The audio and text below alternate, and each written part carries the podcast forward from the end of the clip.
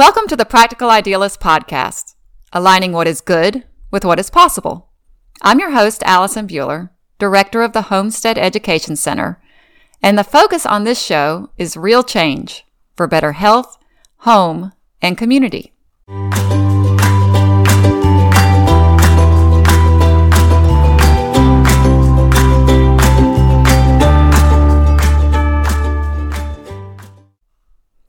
This program is brought to you by the Homestead Education Center, a nonprofit organization located in Starkville, Mississippi. And we are well into our year of conscious living. Our board of directors chose this theme in August because we felt very strongly that you cannot change your actions, your choices, or your behaviors until you become aware of them. Becoming intentional takes practice, and what better place to practice than in our own homes? This week, we'll begin our series called Coming Home to Heal. Coming Home to Heal guides our attention inward, away from the noise of elections and policy, and forces us to focus on what we can impact in a serious way our homes, our families, our lives. It moves our intention to our own spheres of influence and asks us to recognize the role of home tenders as vital to the health of our families, communities, and ultimately our world. The two biggest objections I hear to taking personal responsibility for the health of the home and family are time and money. And this week, we're going to dig into getting out of debt as the perfect place to start healing. At the Homestead Education Center, we just began our November book, The Art of Dying Well, a practical guide to a good end of life by Katy Butler. The discussion is led by board members Nancy Woodruff and Tony Hill in our member group. And that sounds like a depressing topic, but it's actually one of the most beautiful books I've ever read. I'm really enjoying the first chapters, and it's not too late to jump in. If you'd like to dive in, come on over to our website at www.thehomesteadcenter.org backslash calendar.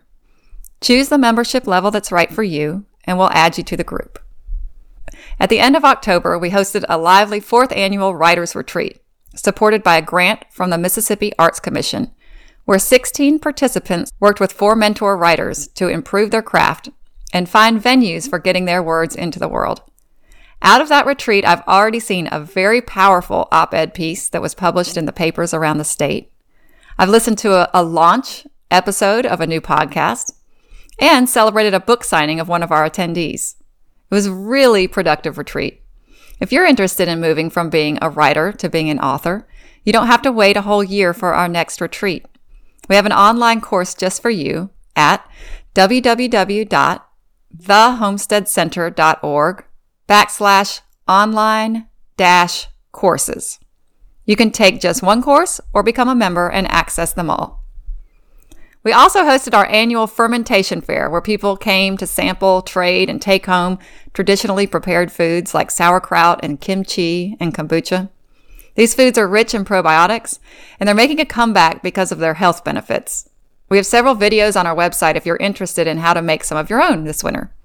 You can go to www.thehomesteadcenter.org backslash instructional dash video dash library. Upcoming events include an introduction to mindful living and the Women's Wellness Retreat. So check those out on our website as well. This program is brought to you by our Keep It Local sponsor, Adam Davis at Alpha Insurance. At the homestead, we know it's faster to pick up the phone and call a national insurance company. But when the water rises, as it did all over our town last week, you'll want to know your insurance agent. We believe in supporting local businesses and business owners at the homestead because they provide jobs, contribute to our tax base, and support local organizations through sponsorships. Help the homestead keep your money local and check out our sponsors on our website. Also, give Adam Davis a big thank you if you see him this week. And now on with our show. Stay at home parents are some of the most undervalued people in America. In this series on Coming Home to Heal, we hope to elevate that status to what it should be superstar. In today's show, we're going to see exactly how that role impacted one family of six when this stay at home mom figured out how to make her family debt free. I met Amy when we both had young kids, and like many moms today, she took parenting her four children seriously. But if you think staying at home with kids is a passive thing, wait until you hear how she gained financial freedom and how you can too. Welcome, Amy. Hi, thank you for having me. I'm so glad we got an hour of your time this morning. I know you're so busy. Oh, no, I'm happy to be here. Well, Amy wrote one of the most popular blogs on getting out of debt on our website maybe three years ago, two years yeah, ago? Yeah, I think so. Thousands of people have read that thing. And so I knew we had to get you on the show to talk about it. Can you speak to how our culture views stay at home parents and why you wanted to stay home in the face of that?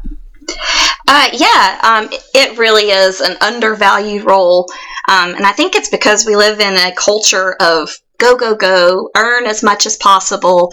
And it's easy to feel like staying at home isn't a job that really matters. But like you said, I think it's actually quite the opposite. It's invaluable and a much needed role. So thankfully, my being a stay at home parent was a choice that our family was able to make. And it was really what I and we both wanted for our family. I love being a mom and I find great purpose in that role. Uh, so staying at home really allows me to do more of the day-to-day activities with our kids, being home with them when they're young, and then also as they get older, being able to go on field trips and help out at the school. Um, and also, our family just operates better having someone at home to juggle all the behind the scene things like dinner prep, laundry, all this while everybody's at work and at school. And I know a lot of people see this view as kind of old fashioned, but it really works for our family and it brings peace and order to our busy lives. Yeah. I think one of the reasons that we undervalue stay at home parents is because we value monetary earnings so much, like you said. But there are cases where staying at home makes sense. Can you speak about some of the hidden savings of staying home? Yeah, definitely. Um, you have to operate differently when than being a dual income family. Um, so that means maybe choosing different kids' activities that don't cost as much or or fewer activities per kid or um, the types of vacations you might take and going out to dinner less. But you adjust your lifestyle accordingly. And in many ways it can actually be a savings too one of the biggest and most obvious in a large family like ours is childcare.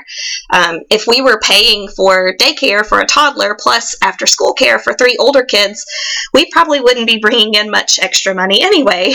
Um, other savings is like, again, like I said about having someone home to get dinner.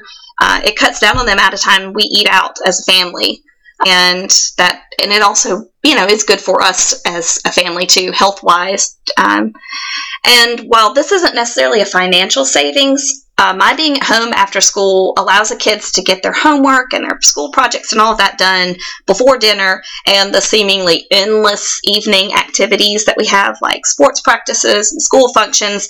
And it just keeps us all a little more sane and less sleep deprived yeah and I know a lot of people are listening and saying, well, I'd love to do that, but I can't afford to. And we're going to get to that. And it doesn't take two parents to make this happen all the time. There are so many creative ways that I see people doing this with grandparents and in laws and all kinds of ways. Even siblings are sharing these responsibilities together and, and, and living together, even. So I want people to, to not get caught on the fact that, well, I can't make that happen.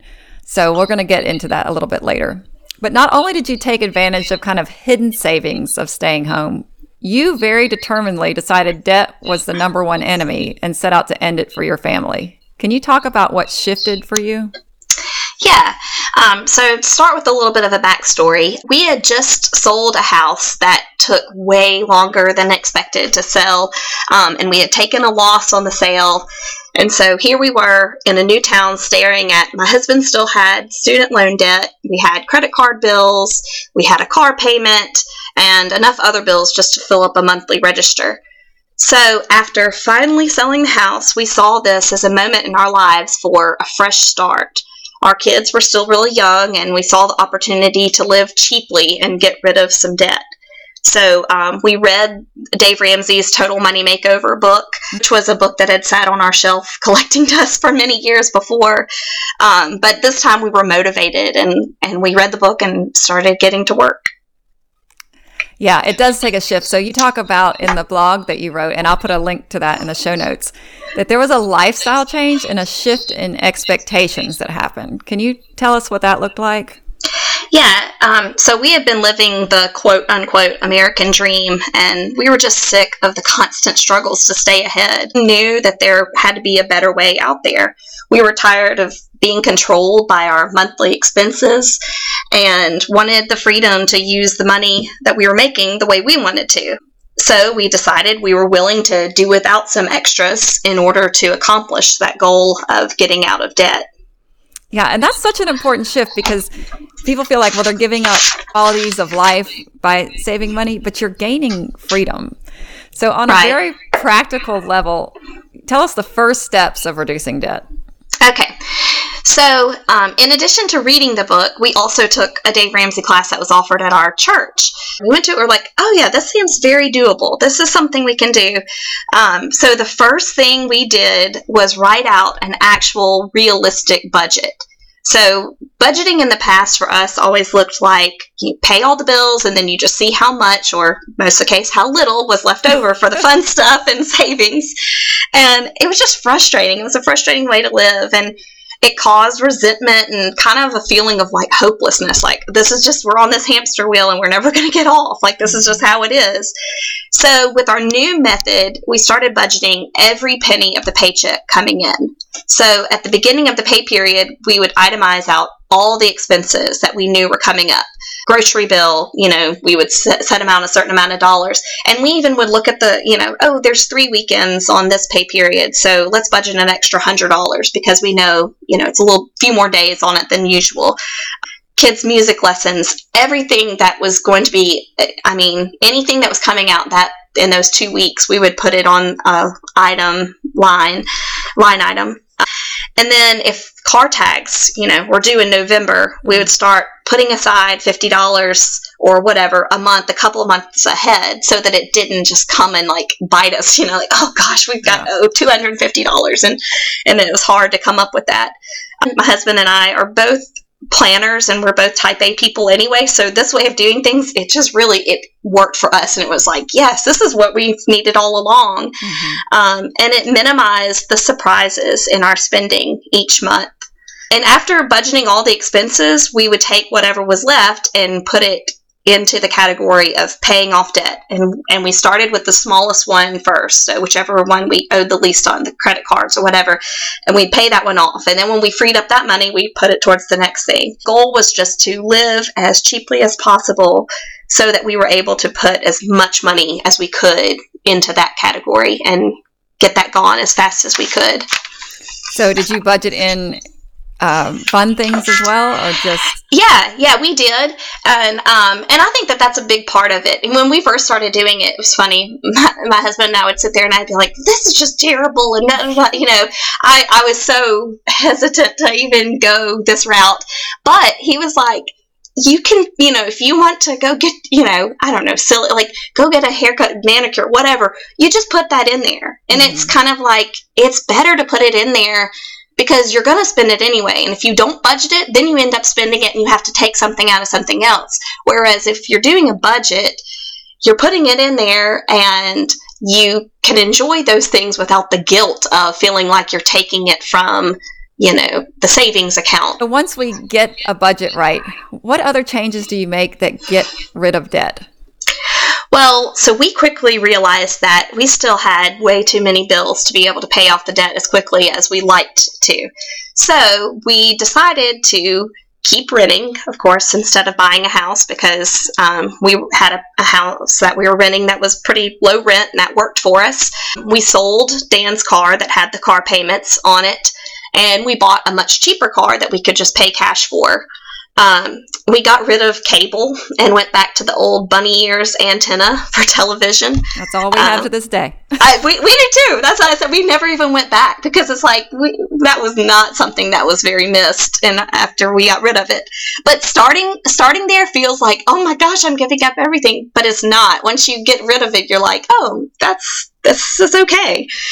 I started getting smarter with the way I bought groceries. Um, I used coupons. I bought less convenient items, food, more more of things like you make yourself, and you know, um, put the buy the big bag of pretzels and put them in your own little bags instead of buying the ones that are already portioned out because that's just there's little things like that. It sounds like little tiny things, but it's it starts adding up as you do things like that.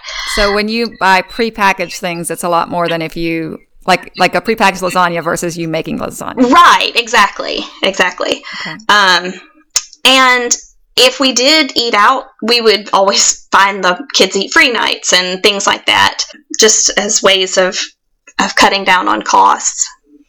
Yeah. What side benefits did you notice through that journey? Um, so it, it sounds like it's a lot of extra work and a lot of giving things up, but we found such satisfaction and joy through the whole process. Um, it's kind of strange the way getting more disciplined in one area of your life kind of has a ripple effect on the rest of your life. Um, Dan and I both ended up losing weight because we were eating at home more and, and much much healthier options than what you're going to eat when you're out and eating less. I became a better cook because I was trying lots of new recipes and um, trying to keep it interesting. Um, like I said about the cable, we didn't even miss that, and now ten years later, we still don't have cable because that just didn't seem like as much a necessity as we thought it was to begin with. And so after we paid off our debts and we had the money to save and enjoy some extra things, um, and even along the process too, like you were saying, there, there were times when you know a family vacation came up. Um, the biggest thing we started to find was that going on vacations that we planned for and didn't pay for on a credit card we enjoyed them so much more mm-hmm. than the mm-hmm. vacations that follow you back home and you end up paying for them for the months to come. Um, so we just kind of had a shift in living more purposefully instead of letting everything surprise us and constantly feeling like you're trying to catch up.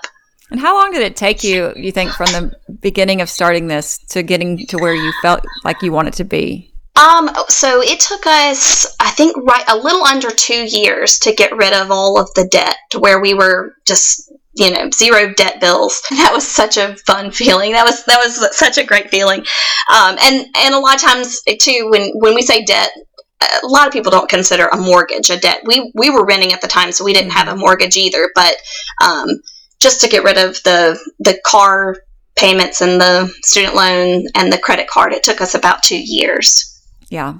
And I don't feel like I mean I knew you through that time. I don't feel like you were any radically different than anybody else. You just No. You had no. a lot of time you had time and that's right. what what most people don't have. We might have, you know, we have a lot of debt and we work a lot, but we don't yeah. have time. And I felt like you really had quality time. Oh yeah, I did, and and I enjoyed it so much. It's it's really funny. Um, like I said, now we are kind of in a different point in our life now than we were then.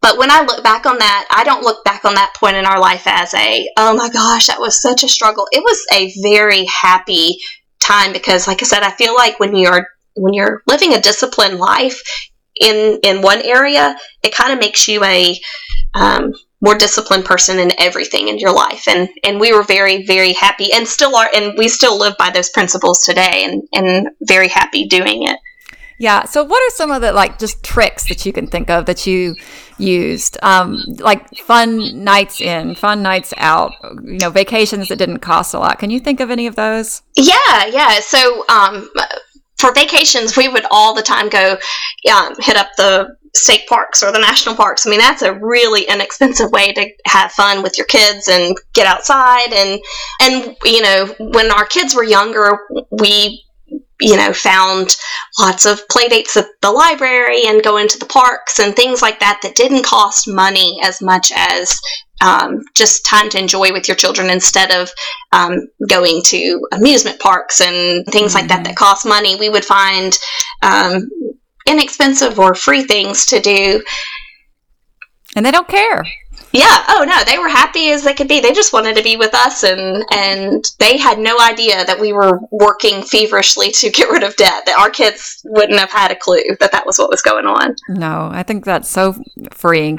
I remember my big shock was I was a teacher when I got married, and so I just at the end of the month there was never enough money, so I always put a little bit on the credit card at the end of the month.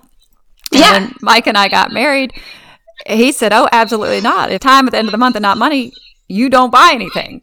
Right. And I thought, what a concept. I mean, all right, it's gone and I'm not going to spend beyond what I made. And he very, I'm so thankful to him. I hated him at that first year of our marriage. I was so mad because, yeah, it, you know, last week of the month, we didn't do anything, but we came out of that period, both of us with lots of degrees and no debt. And I'm so right. thankful for that. Oh, yeah. Yeah.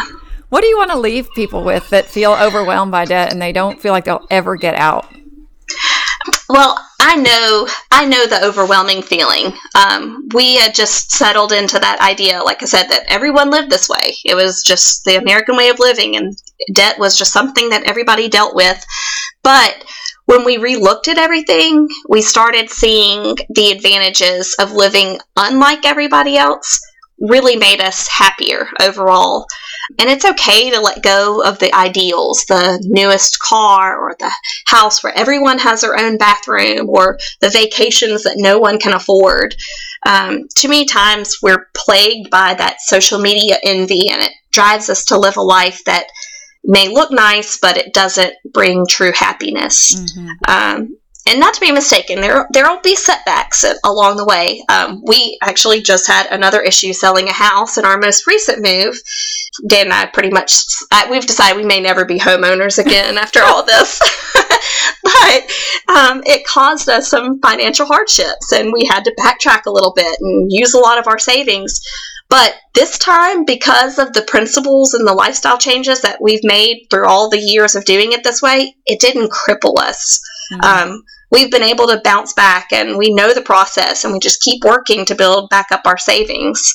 And um, and I found that true happiness comes from the freedom to live and do things the way we want because we're financially free to do so. Mm-hmm. Um, sacrifice in the beginning and throughout the process really has big rewards down the road. Yeah. And I do want to address again there is a book called Radical Homemakers, and I'll put a link to that in the show notes. But it doesn't take two people because you know single parents will listen to this and say, "Well, I'm out. I can't do right. that."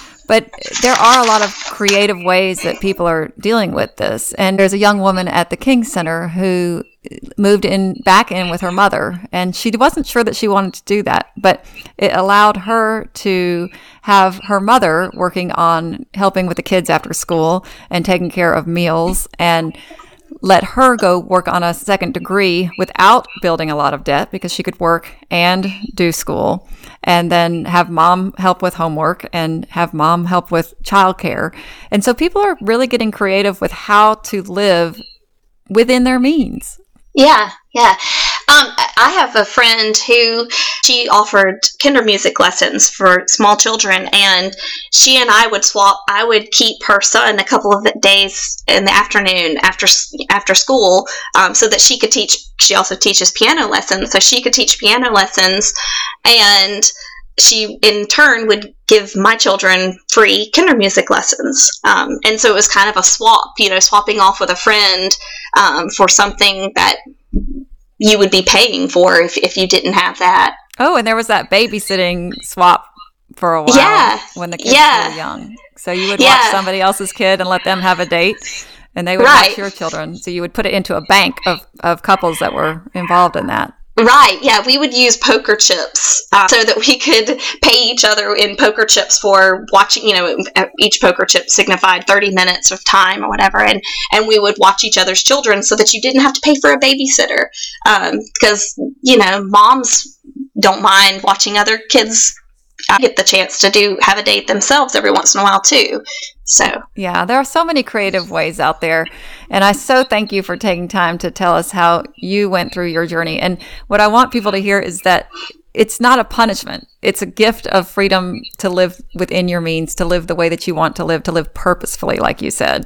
Right. Thank you so much for taking time out of your schedule to talk to us. And I know you've given people hope and a practical plan. Well, thank. I'm so excited that you had me on the show. Oh, if you learned something from today's show, which I know people did, please share it with someone who needs to hear it. And take a minute to subscribe and review the Practical Idealist podcast. Have a great week.